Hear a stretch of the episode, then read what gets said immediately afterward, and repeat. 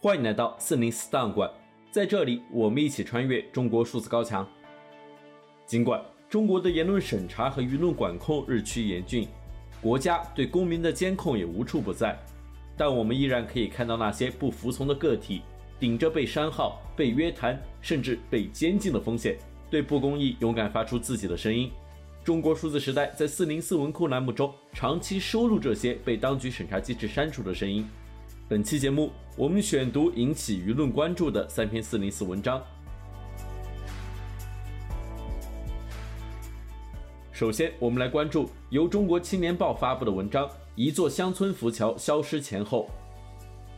二零一四年，吉林省洮南村民黄德义自费焊了十三条铁皮船，搭建了一个浮桥。总投入超过十三万元人民币。二零一八年十月，当地水利局以非法建桥为由罚款，并强制黄德义拆除浮桥。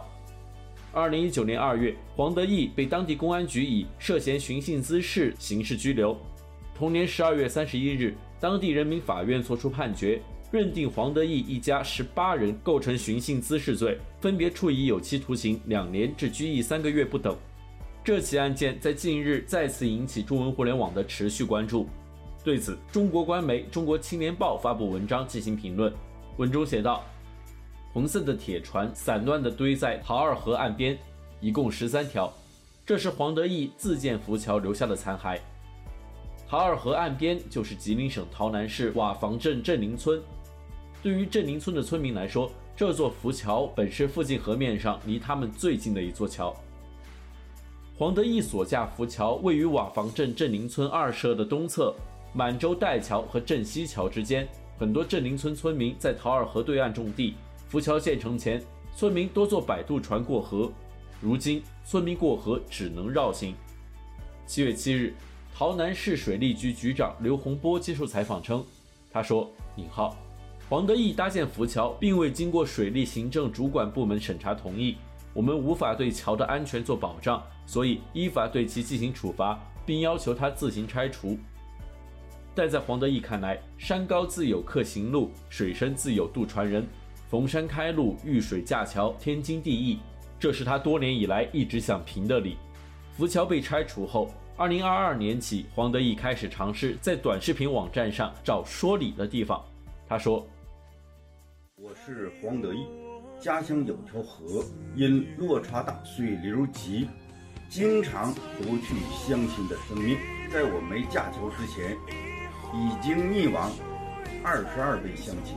在桥拆之后，又溺亡十多人。为啥要断乡亲的道，抓修道的人，判架桥的人？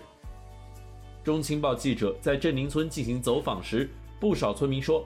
黄德义的浮桥给大家带来了实惠和方便。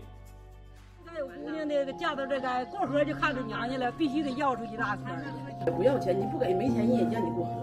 人家村老百姓你干点啥方便？这钱应该花，人家投资的，咱有你说的不要还得给点，人家投那那些玩意儿，你要是不给的话，他也打的一样做。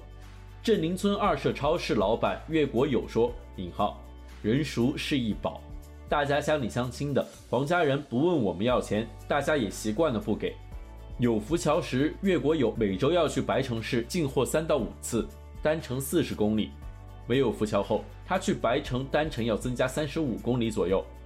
根据一审判决书，村民李某某是被收费最多的一位，共计两万元。李某某是瓦房镇一家商超的采购司机，有浮桥时，他每天都要开车过桥去白城采购。李某某所在商超的老板李继忠说：“浮桥确实给大家带来了便利，比起绕路的油耗和时间成本，每次过桥交五元钱可以接受。毕竟个人修桥是有成本的。”至于判决书上两万元过桥费是怎么算出来的，李某某曾回忆称：“，自己也不知道，派出所就问我这些年过了多少次桥，从哪年开始过的，一直到啥时候结束。”对于黄德义的为人，一些接受采访的村民表示：“引号，他在村里口碑不错。”黄德义的三嫂武风清此前也因搭桥收费被判寻衅滋事罪，拘役三个月，缓刑三个月。武风清告诉记者，她和丈夫从未强行在桥头收费。对于前后起因，她不愿说太多。她说：“引号，事情已经发生了，再提有啥用？我们再来关注由微信公众号“基本常识”发布的文章：总理召开平台企业座谈会，混进去一批你不认识的公司。七月十二日下午，国务院总理李强主持召开平台企业座谈会，在参加座谈会的企业名单中，出现了一些并不被民众熟识的企业，而这些企业几乎全是国企。在微信公众号“基本常识”发表的文章中，作者这样写道：座谈会上。美团、小红书、海智在线、货拉拉、阿里云、徐工汉云、抖音、智联招聘等企业负责人先后发言，拼多多、京东、欧业云商、Boss 直聘、航天云网、卡奥斯等企业负责人提交了书面发言。里面那些连名字都没听说过的企业，算哪门子平台？是怎么混进去的呀？怎么没有微信和淘宝这两最大的平台都还没说话，其他公司怎么好意思发言？首先。没听过名字，并不代表人家不厉害。对于广大公众来说，海智在线、徐工汉云、欧业云商这些出席平台座谈会的企业，的确是籍籍无名。而且说实话，光看名字，山寨味儿还特别重。他们之所以有资格和美团、抖音、京东一起作为中国平台企业的代表，其实是因为赛道不同。美团、抖音这些互联网公司是面向广大消费者的平台。甚至是覆盖和服务几乎每一个中国人的平台，知名度高，影响力大，经济体量堪比一省一市。而海智在线、徐工汉云等公司则是面向企业，尤其是面向工业企业服务的平台，他们覆盖的是某一个行业或者是某一个工业环节的企业用户，可以称之为工业互联网平台企业。然后你没听过的平台企业，大部分都是国资背景。这个因素对于一家平台企业能不能做好不一定关键，但对一场国务院组织的平台企业座谈会来说则非常关键。细数那些知名的、用户数量上亿的平台企业，有一个算一个，全都是民营企业。如果只请这些消费型平台企业，这座谈会开起来不免有些尴尬。因此，虽然运营逻辑并不一致，面临的发展和监管问题也不尽相同。但开起会来，还是要把工业互联网平台加入群聊的。至于为什么消费型平台企业清一色的民企，而工业互联网领域请的代表都是国企，这个问题就超出我的知识储备了。最后，最大的两个平台企业情况有点尴尬，腾讯和阿里说是中国最大的两个互联网平台，应该不为过。但这次平台企业座谈会却没有请他们，或者是没给发言的机会。类似情况的还有滴滴，也没有在官方报道中看到名字。这么一列出来，相信大家心里都有数了。作为近两年接受过数十亿巨额罚单、刚刚被认定整改完成的平台企业，请他们参加或让他们发言，实在是多有不便。这就是一场典型的由政府组织的官方会议邀请嘉宾的逻辑。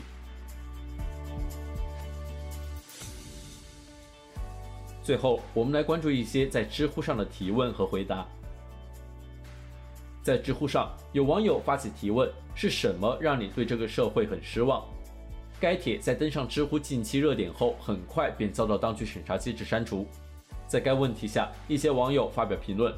一位匿名用户发表评论说：“是人民的媒体不站在人民一边，不为人民的痛苦和挣扎鼓与呼，而是嘲笑普罗大众的长衫，只会怪年轻人不努力。”对宏大叙事趋之若鹜，对人民疾苦视若无睹，对伟大歌功颂德，对弱小冷嘲热讽，没有丝毫的文人风骨，落笔间尽显奴颜婢妻，让普通的老百姓受尽肉体不公后，还逃不过精神痛苦。知乎用户菩提少祖评论说：“我交的养老金被别人的爹妈领走了，我自己的爹妈没有养老金，以后没有人给我交养老金，还要继续说吗？”一位匿名用户评论说：“有这么一群人，知道社会的弊端，但是没有能力去管，于是他们用先砸锅后修补的手段，把问题搞得非常大，再用群众的力量去解决这个问题。成功了就是名臣，失败了就是官僚腐败。结果很明显，政治改革失败了，烂摊子要我们去收拾，就冲这个烂摊子丢到我的头上，我就非常失望。”知乎用户我爱吃香菜评论说。凉皮里有黄瓜丝，官方要罚款；食堂吃出老鼠头，官方来辟谣。一位匿名用户评论说：“一个国家的政府不遵守自己制定的法律。”还有一位匿名用户则说：“上学那么多年，花了那么多钱，毕业三千都赚不到。”还有匿名用户则说：“周公子、鲶鱼、成都街头未曝光前，有多少人知道他们这类的存在？严格执行劳动法很难吗？但一个指令就可以让全国人民足不出户，只是想不想做罢了。”我不会删评论的，都是系统删的。知乎用户种子会长大评论说：“医院里床位有限，有的病人只能住在过道里，一直有那么几间单人间空着，留给需要的人。”以上是本期选读的三篇四零四文章和帖子，文章全文见中国数字时代网站。这些作品版权归原作者所有。中国数字时代仅对原作进行存档，以对抗中国的网络审查。中国数字时代 CDT 致力于记录和传播中文互联网上被审查的信息，以及人们与审查对抗的努力。欢迎大家通过电报 TinyGround 平台项目投稿，为记录和对抗中国网络审查做出你的贡献。投稿地址请见本期播客的文字简介。阅读更多内容，请访问我们的网站 cdt.media。